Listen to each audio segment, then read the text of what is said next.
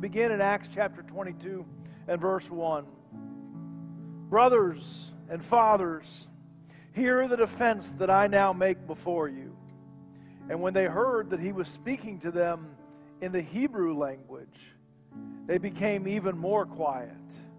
And he said, I am Paul, a Jew, born in Tarsus in Cilicia, but I was brought up in this city, educated at the feet of Gamaliel according to the strict manner of the law of our fathers, being zealous for God as all of you are this day.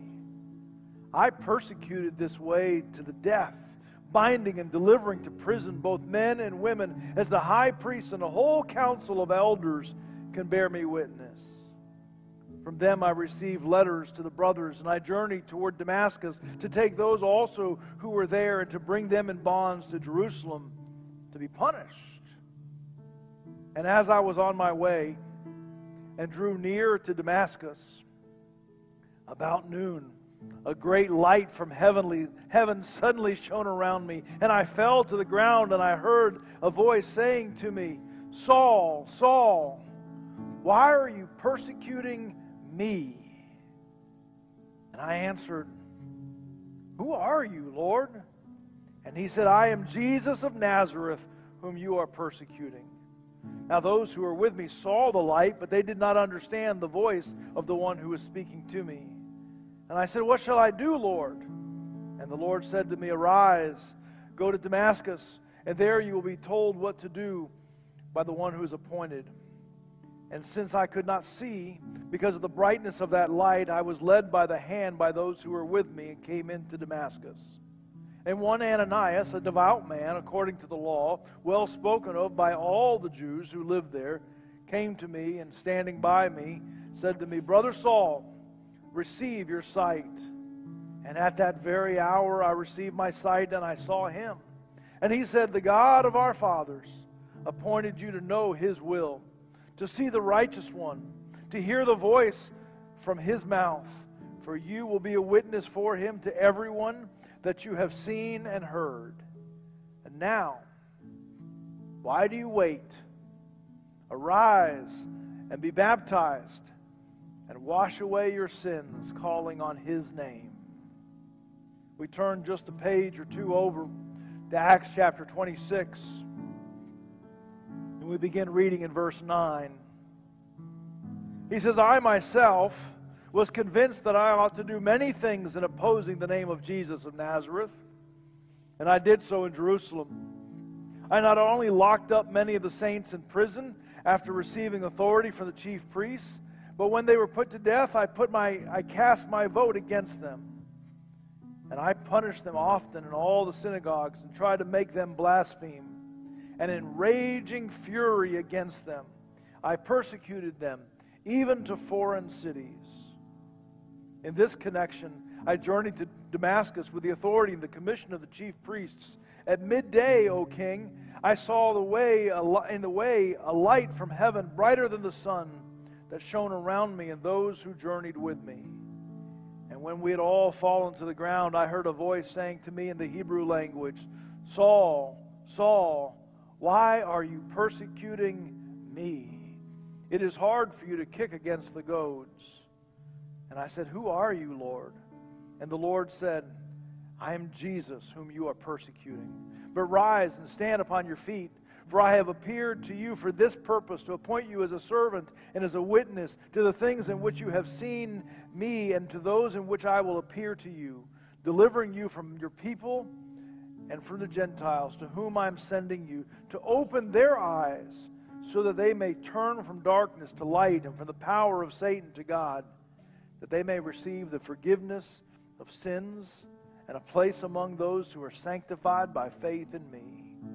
Therefore, O King Agrippa, I was not disobedient to that heavenly vision, but declared first to those in Damascus, then in Jerusalem, then throughout all the re- region of Judea, and to all the Gentiles, that they should repent and turn to God, performing deeds in keeping with their repentance. For this reason, the Jews seized me in the temple and tried to kill me. To this day, I have had the help that comes from God, so that I stand here testifying both to small and great, saying nothing but what the prophets and Moses said would come to pass that the Christ must suffer, and that by being the first to rise from the dead, he would proclaim light both to our people and to all the Gentiles. And as he was saying these things in his own defense, Festus said in a loud voice, Paul, you are out of your mind. Your great learning is driving you out of your mind. But Paul said, I am not out of my mind, most excellent Festus, but I am speaking true and rational words. For the king knows about these things, for I speak to him boldly. For I am persuaded that none of these things has escaped his notice. For this has not been done in a corner. King Agrippa, do you believe the prophets? I know that you believe. And Agrippa said to Paul, In a short time, would you persuade me to be a Christian? And Paul said, Whether short or long, I would to God that not only you, but also all who hear me this day might become just as I am, except for these chains. Do you ever have anything that uh, you, uh, you really know that you should be able to do? It's pretty obvious that you should be able to do it. But when that moment comes, you're not sure that you can do it or not. Uh, things that it seems like they're, they're obvious. I, have got a whole list of these things. Uh, in fact, personally, my list of things that should be obvious that you can do that I struggle to do sometimes, I just realize it's probably longer than the average person's list. Uh, but I remember one of the first times that I experienced this is uh, when I went to seminary. I got a job on the grounds. I'd cut grass before, uh, so yeah, this is this is work. I need a job. It's right here on campus. Uh, I can do this. And I remember my first day. Now, don't laugh. This is just it just happened. I just got to be transparent. You just got to know this. But my first day at work, they, they they handed me a weed eater. I'd never held a weed eater before in my life. I, would cut grass, but I'm like, well, which end do you hold? Man, you better figure that out pretty quick because uh, you can make a mess. I remember when I was in high school, uh, I got a job working in a little bookstore. And uh, it wasn't a, big bookstore in any way, but I worked with the boss, and sometimes there'd be another person in there. Uh, but then all of a sudden, he left. And he said, The store is yours. You're in charge man, it wasn't a whole complicated lot of stuff there, but when all of a sudden it was my responsibility, that was kind of a big gulp uh, kind of moment. Am I ready for that?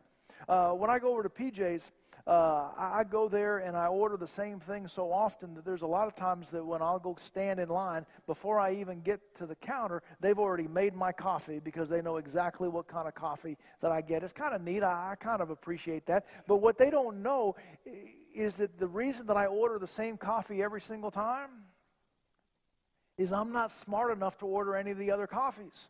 Uh, this is the only coffee I know how to order, and so that's what I order every single time. It should be easy to go in and order something.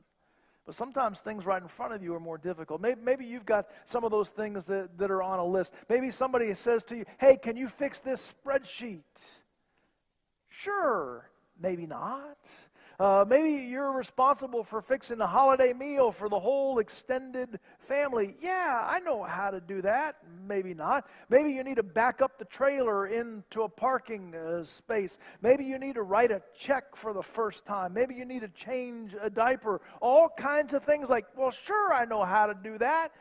Wait a minute, I don't know if I do. As we think about these days of hope, I want to make sure that sharing hope I want to make sure that helping other people meet and follow Jesus is not on the list of things like, yeah, I know how to, I know, I don't know if I know how to do that. In fact, we want to make sure that you are equipped to not just pray for people to come to know Jesus, not just invite them to a place where there's a community that is centered on Jesus, but for you to be able to tell them about Jesus yourself. This morning, I want to talk about the number one way for sharing your faith. Uh, the simplest and most effective way for sharing your faith, and that is telling your Jesus story. Telling your Jesus story. If you grew up in church, you, you probably know that we used to call that talk about uh, giving your testimony. Being able to just say, This is what Jesus has done in my life. In the two passages of Scripture that we looked at uh, this morning, uh, we see one of the giants of the Bible, one of the giants of Christian history. We, we, we, see this person who was really the, the, the, first missionary that burst the borders of where people knew about Jesus. This first theologian of the church, one of the brightest minds that has ever been inside of the church, the Apostle Paul. And as we watch him, he simply tells his Jesus story. He simply tells the story of Jesus in his life. Now, the context that we're looking at here in this uh, section of Acts is that Acts is really one of the most action packed parts of the Bible. You see how it is? It's, it's the acts, it's the things that happen. But when you get to this back quarter, the energy kind of slows down. The, the, the, the pace of the story slows down. And in fact, really, this back quarter of the book of Acts is, man, just court cases and trials. It's like, a, it's like an old rerun of Law and Order. I mean, it's just this courtroom kind of stuff. And in fact, there are some people who argue that, that, the, that Luke wrote the book of Acts as a legal defense, as a document to use in court cases. But whatever it is, Paul is standing before different groups of people. In some cases, they're angry mobs, in some places, they're judicial panels. And on the one hand, he, he has to defend himself legally. But really, what he does and what he emphasizes in that moment is that this is an opportunity to tell somebody about Jesus. And how he does it, the tool that he uses, is the number one tool for sharing your faith. And that is, Paul says, Let me tell you my Jesus story. Let me tell you what Jesus did inside of my life.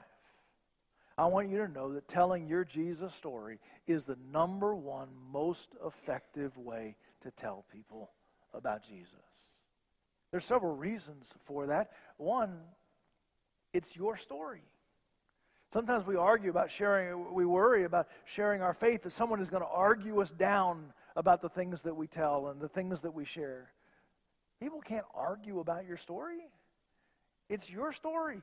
You are an expert in your story. You were there when it happened. It is, it is personal, it belongs to you.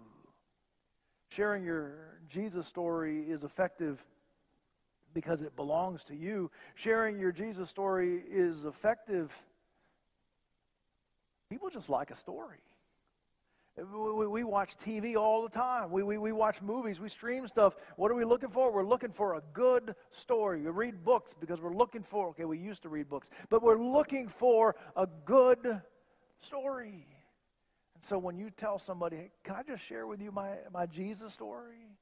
Well, they're interested because it's a story. Another reason why telling your Jesus story is so effective is because believe this or not, I mean, really, believe this or not, you are relatable. You are relatable. I don't know how many of you get up in the morning, look in the mirror, and say, now that's a relatable person. But you are because you live and breathe, because you have relationships, because you have to navigate the same world that your neighbors, your friends, your family members have to navigate. It's not exactly the same path. But let me tell you, the people in your life are dealing with some of the same things that you're dealing with. Here's the funny thing you're trying to hide some of the stuff that you're dealing with. They're trying to hide some of the stuff that they're dealing with. And if you will just prick truth just for a moment, and some profound connections can happen in that moment. I want you to know that you are equipped with the most effective way to share your faith, and that is simply telling your Jesus story. It's what Paul did, it's what you can do. So let's just back up just for a few moments and let's take a look at how Paul shared his Jesus story and how we can glean from that, how we can share our Jesus story. The first thing that I want you to see uh, this morning is I want you to make your Jesus story thoughtful and organized. I want you to share your Jesus story in a thoughtful and organized way. One of the reasons why I wanted you to hear both of the passages, uh, Acts 22 and Acts 26, is because I wanted you to notice the consistency with how Paul told that story. And in fact, you may have even been listening to this. I don't know why we're reading both of these passages. It sounds just like the last one that we read. Well, that's kind of what I wanted you to notice when Paul told his story, there was a pattern to how he told his story. It is possible that there's a couple of years that have passed between these two chapters, and yet, really, he tells the story in the same way. Now, I also think that sometimes when we get a passage of Scripture like this one, if you were there live, it might have been a little bit longer. I think we're getting a, a concise summary of what Paul said. I think if you were there in the room, it might have been a little bit shorter. But here's what I want you to notice neither time that he tells this story is it very long. Now, listen, my man Paul could preach. My man Paul could preach for a little while. He has proven that. You remember the story where he was preaching and they were having church upstairs? And he preached so long, the guy in the window fell asleep.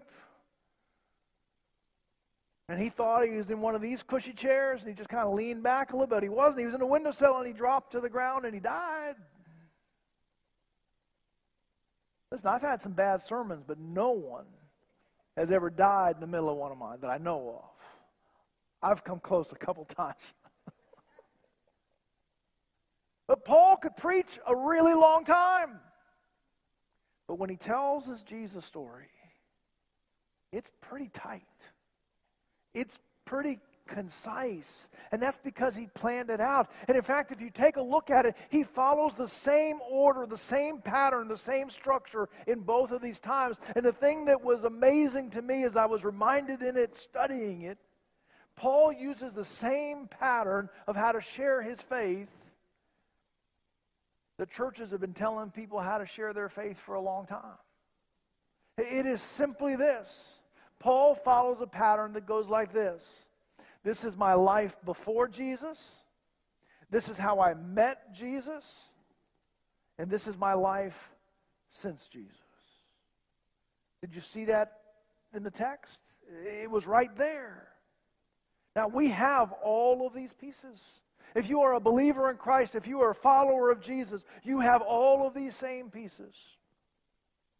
Now, they look different because every one of us has our own story. And sometimes, because our pieces look different, sometimes we can feel eh, awkward or embarrassed or insecure about our pieces. Sometimes, when we think about my story before Jesus, we, we, we, we can kind of be embarrassed because, well, my story before Jesus is, is kind of boring.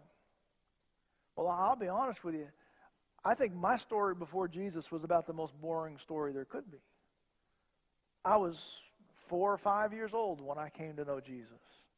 First of all, that's not a really long time before Jesus. There's not a whole lot that could have gone down. I slept through most of it.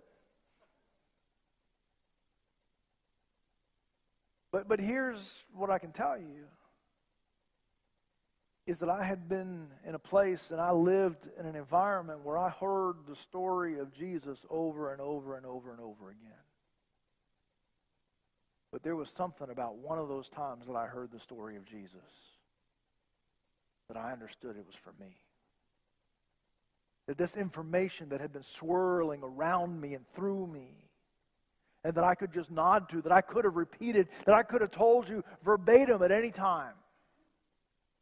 There was a day when I was sitting in the living room that I understood this is for you, Tim. And I responded. For Paul, when he tells his story, he says, Listen, I want you to know that this is where I grew up. This is where I went to school. This is the stuff that I chased after. This is the stuff that, that, that, I, that I wanted to do with my life. It gives some context for his life.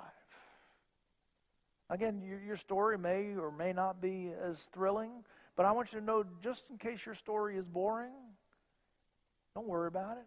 It's your story. Other people have boring stories as well. It's okay. And maybe you can be anxious or embarrassed or insecure because your story is, is not boring. Maybe it's wild. Maybe it's all over the place. You're like, man, I don't know if I can tell some of the things that I, I, I, I'm embarrassed by some of those things. Now, listen, you don't have to go into graphic detail about it. You're setting the tone, you're setting the context. This is who I was before Jesus. The Apostle Paul says, You know who I was before Jesus? I was someone who was trying to make people forget that Jesus ever lived. And in order to do that, I chased them. I imprisoned them. Sometimes I tortured them. And if they were ever on trial for death, I voted that they should die. And I hit the road to do it more. That's Paul says, that's what I did before. That's my before Jesus. Now, listen, whether your story is boring, whether it's exciting, or someplace in between, it's your story and it counts. But I'll also tell you, it's not the star of the story. Every once in a while, you'll hear someone tell their Jesus story. And it's 45 minutes, the adventures I had before Jesus, and 90 seconds, like, oh yeah, and then I met Jesus. And it just kind of goes like this. Listen, you're telling your before story to set some context because you have a before story. As someone uh, said, uh, you know, I like to share with people, I haven't always been a Christian. He says that makes their ears perk up. You haven't always been a Christian. Well, no, I had a time before I met Jesus. Everyone has a time before they met Jesus. Uh, the second part of the story that Paul tells is this is how I met Jesus. Notice this is the part that's really, really tight when he tells it. He tells it the same in both uh, cases. It's really the same as when we, we read about it in, in Acts chapter 9 when it happens the, the first time. But boy, he is so tight on this. This is where I was. This is what happened. This is what lit me up. Now, I would tell you that as you tell your this is how I met Jesus story, that the part that matters the most is what tipped your heart in a new direction. I think it's important to say this is where I was. I was at this church. I was at this camp. I was with my parents. I was in the house. I was driving down the road. I had a buddy of mine tell me uh, he was driving a rig down the interstate, pulled over an I 20 and said, This is what I need to do. He gave his life to Jesus. I think the time and place is really interesting. I think what really makes the biggest difference is when you say, This is what tipped my life from unbelief to belief. This is what tipped my life from being on my own to being under Jesus. This is what tipped my life from seeing Jesus at a distance to asking Jesus to fill who I was. What tipped? What, what, what changed your thinking? It's not just the external, but it's the, it's the internal that matters. And then Paul says, This is my life since I met Jesus. And for Paul, it says, My, my, my life's upside down. He says, I used to try to live my life so that people would forget that Jesus existed, and now I live my life so that all people will exalt Jesus. My life has changed. For me, again, my Jesus story isn't dramatic. It happened very early. But I will tell you that since that moment, I've never had to wonder about the heart center of my life who I am, why I exist. What is the meaning of everything? That's been set and secure in my life since I was five years old. And so while life sometimes swirls around us, so one sometimes things twists and turn, one thing that I've never had to worry about is what was the heart of my life. That has been anchored and set since I was five. That's a big part of the difference that Jesus has made my life. Make your story, your Jesus story, thoughtful. Make it organized. Connect it to somebody's life and to their heart. The second thing I want you to see in terms of how Paul does this is I want you to keep your Jesus story personal and fresh. Personal and fresh. Now, here's what interesting. The first thing that we noticed is how consistent Paul telling his Jesus story was. You can kind of follow it on, it's following the same pattern. But now, what I want you to notice is I want you to notice the differences in his Jesus story. He tells it slightly different each time because he's talking to different people in different circumstances. In fact, Paul literally switches languages depending on who he's talking to. Now, I don't know how many of you or how many of us have the ability to do that. But he literally talks Greek, then he talks Hebrew. He just switches back and forth depending on who he's talking to. He also tells the story differently. He talks about his Jewish background far more when he's talking to that Jewish mob. He talks about Gamaliel. He, he, talks about Ananias, and he says Ananias was this godly Jewish person. He, he zeroes in on that because of the group of people that he's talking to. When he's talking to the kings, when he's talking to the judges, he spends far more time talking about the wide scope. They don't care about Ananias. They hardly care about Gamaliel. They want to know about these shifts that are happening. And so he speaks in that direction.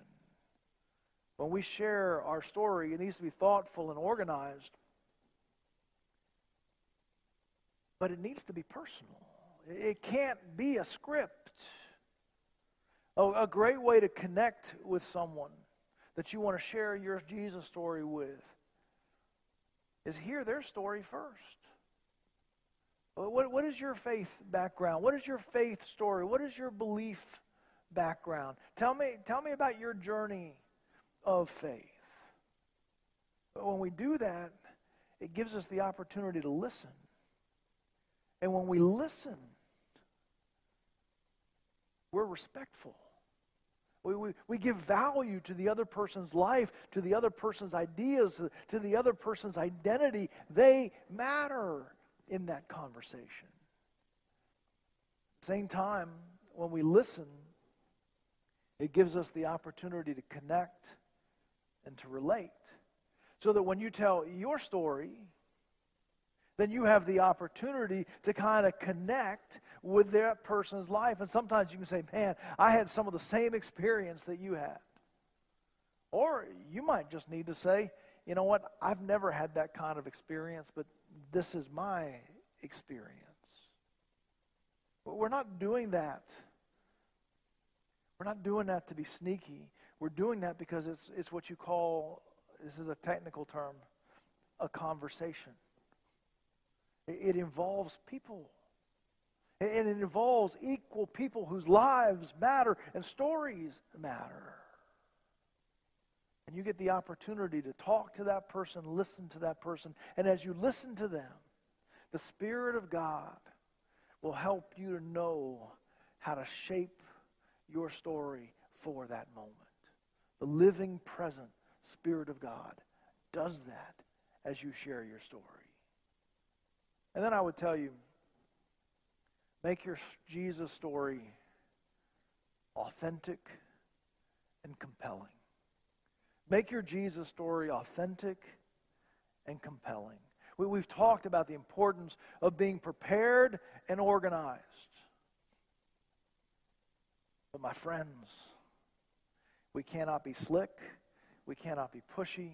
We cannot be manipulative. We cannot be rude. We cannot be steamrolling. We cannot be short tempered. We cannot be name calling.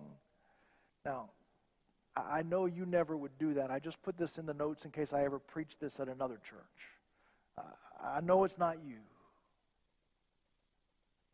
But I will tell you that because this is a conversation, one of the things that you have to do is that you have to watch for unspoken permissions. In fact, sometimes you can even ask for verbal permission.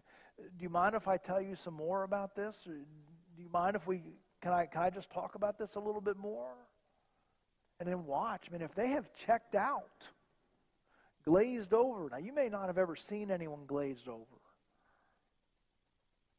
I have. no. But that's a permission.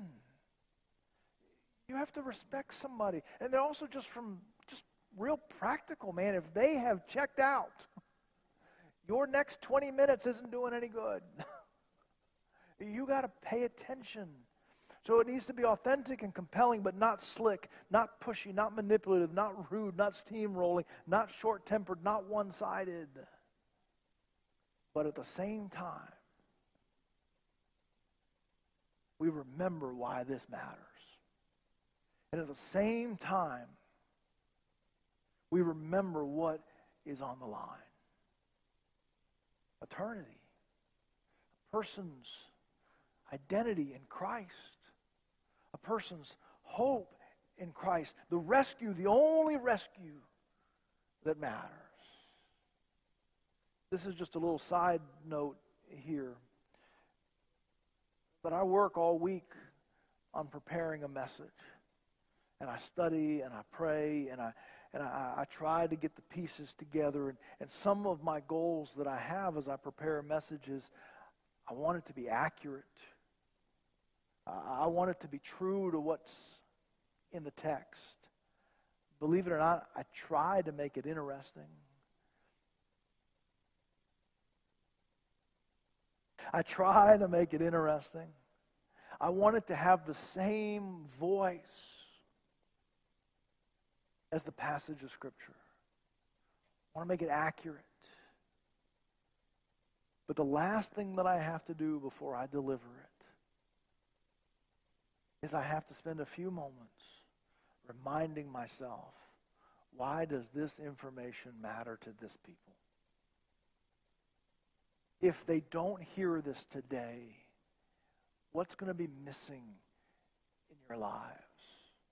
There's no sense me standing before you if there isn't something that's going to be missing if it doesn't get spoken today.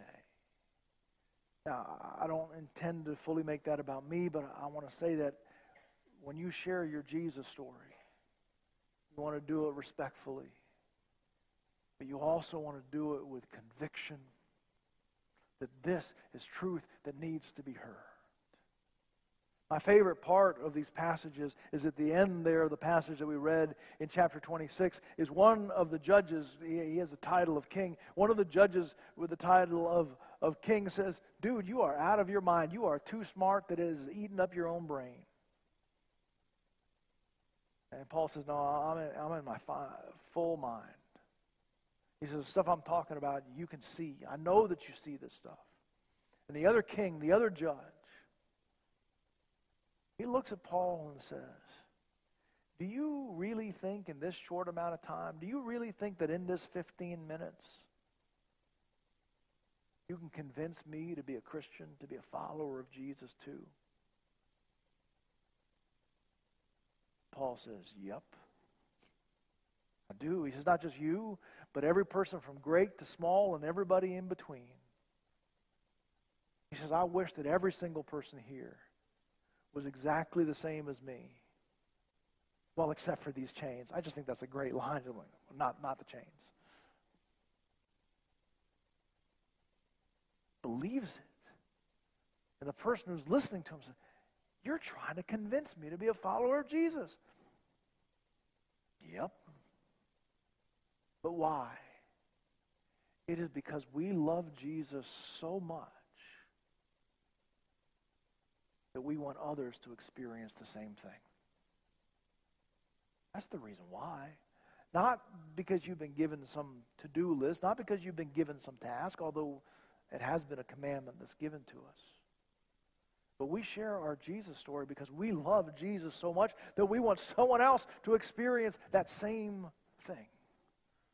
So we share our faith out of love, passion for God, and concern for the people around us because we love them.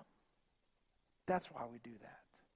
So, what's the, the takeaways this morning? Well, this morning you actually have homework. You, you picked the wrong Sunday to come to church. Here, here's your homework. I need you to write down your Jesus story. My life before Jesus, how I met Jesus, my life since. Now, you don't have to use that same outline. If you're smarter than Paul, come up with your own. Um, but it's a great outline to use. My life before, how I met Jesus, and the difference that it's made. Man, find a piece of paper, write it out on a piece of paper, put it in your phone, write it on the back of the bulletin, go get a whiteboard, write it up on the whiteboard, however it is that you need to do it. Write it out. This is my life before. This is how I met Jesus. This is the difference that is made. Make the meeting Jesus the heart and the star of the story. Secondly, find somebody that likes you and loves Jesus. Tell them your Jesus story. Maybe it's somebody in your house. Maybe it's while you're driving home today. Uh, maybe it's another day during the week. Maybe it's your best friend. However it is, find somebody who likes you. It's safe and loves Jesus. Tell them your Jesus story. I, I will tell you, it'll be good for you to just kind of practice telling your Jesus story. But they're going to be so blessed. Don't you love hearing a Jesus story? Don't you love hearing this is the difference that Jesus has made in my life? Tell them what tipped your life from unbelief to belief. Find someone who likes you and loves Jesus. Tell them your story. Then, as God gives you opportunity, use your Jesus story to help somebody meet and follow Jesus for the first time. That's the whole point. Your Jesus story to help somebody else have a Jesus story. You have a Jesus story because someone told you the story of Jesus. Write it down, share it with somebody, and then let God use it in somebody's life. Got a plan? That's your homework. I'll call you during the week. I might not, but but I hope that God will put that deep on your heart. Let me pray for you. Our Heavenly Father, Lord, it is an incredible privilege that we get to be your voice, that we get to be your witness, that, that, that we get to be used by you to help other people meet and follow you. Lord, there are some people who the rest of their life will tell the story of how somebody in this room told them about Jesus and helped them to believe in Jesus. That there are people who will stand in eternity before Jesus and say, It's because somebody in this room told me their Jesus story. Oh, man. Lord, I, I don't want us to miss a single one of those opportunities. So, Lord, whatever the level of confidence or security is for the believers that are in this room, Lord, I pray that you would double it. Lord, I pray that you would triple it. Lord, so that they can say, I can do this. I will do this. I have done this. And then, Lord, I pray that you'd be with someone who's in this room today that has never said yes to you. They, they don't have a full Jesus story yet. They are still in that my life before Jesus. It doesn't really matter what that story is. You'll meet them in this spot right now. So, Lord, I pray that you'd be with anyone that needs to just tip their life today from unbelief to belief, to holding you at an arm's length, to letting you fill their life. Lord, I pray that that would happen today. Pray this in your name. Amen.